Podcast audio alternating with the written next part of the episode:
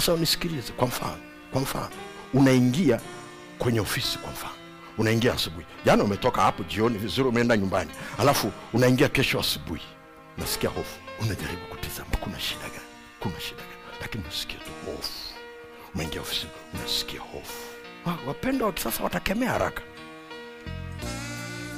Lakini unisikilize itakusaidia sana. Usifanye haraka sana kukemea kwa sababu pia ukikemea hata kama ni shetani biblia inasema mkaribie mungu kwanza. Ndipo mpinge shetani. Sasa watu wanataka kumpinga shetani wakati pia kwa mungu wako mbali. Lakini pia kama ni hofu ya mungu imeingia pale kwa sababu kuna kitu ile ofisi au kampuni au biashara imefanya kitu ambacho mungu hajakifurahia na kuna kitu kinachokuja kama adhabu juu ya ile ofisi au kampuni au biashara ambacho kitabadilisha maisha ya wafanyakazi kule ndani pamoja na wewe. Lakini wewe ndio nuhu wake kule ndani. Wewe ndio adamu wake kule ndani. Wanafikiri kweli mungu atanyamaza? Atakuletea hiyo taarifa. Taarifa ya namna gani? Atakuambia kuna hofu kuna adhabu inayokuja hapa. Utakapoingia kwenye maombi kitu gani kinatokea? Wengi sana wakisikia hofu ya namna hii ambao wanajua na hawajajua ni kwa nini kinatokea. Wanajikuta wanaanza kuomba toba kinachoanza kuwasumbua wanaanza kutafuta zambi mikononi mwao wanatafuta zambi mfukoni wanafikiri labda ni zambi ya bosi wanafikiri ni zambi ya kitu fulani wametafuta ya kwao. Wakikuta wametafuta zote zimeisha wanaacha. Mwingine ukisikia hofu ya namna hiyo kama unanena kwa lugha kwa roho mtakatifu unasikia tu gafla unaanza kunena. Gafla unaanza kunena. Umeingia kwenye shughuli yako ya biashara jana umeondoka tu vizuri. Gafla unasikia hofu na ukifuatilia vizuri utakuja kugundua saa ingine inakuwa kama vile ni hofu ambayo unaona kabisa. Utafirisika utafirisika alafu unasema haiwezekani. Haiwezekani. Nitafirisikaje unaangalia pesa inayoingia kila iko vizuri kabisa. Unaangalia wateja wengine wamekusubiri wameshapiga na simu wameweka oda pale na nini. Unaona kila kitu kitaenda sawasawa. Unasema mwakasego naongea kitu gani? Kamuulize mungu unafikiri kwa nini wenzake hawakumsaidia? Hawakuona dalili ya mvua. Hawakuona dalili ya mvua kilichomfanya yeye ajenge safina si kwa sababu aliona mawingu ya mvua. Sio kwamba aliona masika. Hakujua hata kwamba madirisha ya mbinguni yatafunguliwa namna hiyo na ardhini kutatoka maji. Kilichomsukuma ni kwamba ile hofu ya mungu ilimbadilishia ikaweka tahadhari ndani. Mungu alimpa maelekezo jenga safina usifanye mchezo. Hata kama itakuja baada ya mwaka jenga safina jenga safina. Jiandae kwa sababu inakuja. Kwao kile ndi kilichomsukuma. Watu wengi sana wanatizama mazingira aliyoko wanasema "Ah, mazingira yako sawasawa na, na, nani angejua nani angejua kwamba miezi mitatu miezi minne iliyopita mwaka jana biashara kila kitu kilikuwa kinaenda sawasawa. Tumesafiri wengine ambao tunasafiri nje na tumesafiri kwenye ndege ndege mbalimbali kila kitu kinaenda sawasawa. Lakini sasa hivi jaribu kucheki kila kitu kumestop nani angejua miezi mitatu baadaye kungekuwa na mabadiliko mikubwa namna hii? Nenda kafuatilia kwenye mitandao. Nani angejua mapilot karibu zaidi ya elfu kumi wamepoteza kazi na wafanya kazi dunia nzima. Na nani angejua kwamba kuna makampuni ambayo yangesema kwamba tumefilisika hatuwezi kuwalipa watu nani angejua? Nani angejua?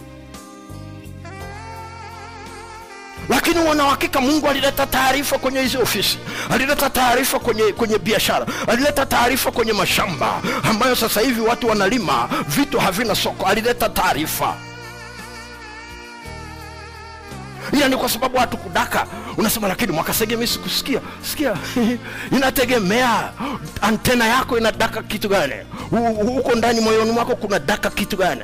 Na saa ingine mungu asemi na kila mtu kwa sababu si kila mtu anataka kumsikia saa hiyo watu wanapokuwa wamefanikiwa wanamsahau mungu. Kasome kitabu cha yeremia anasemaje? Nilisema na wewe katika siku ya kufanikiwa kwako na ukutaka kusikia.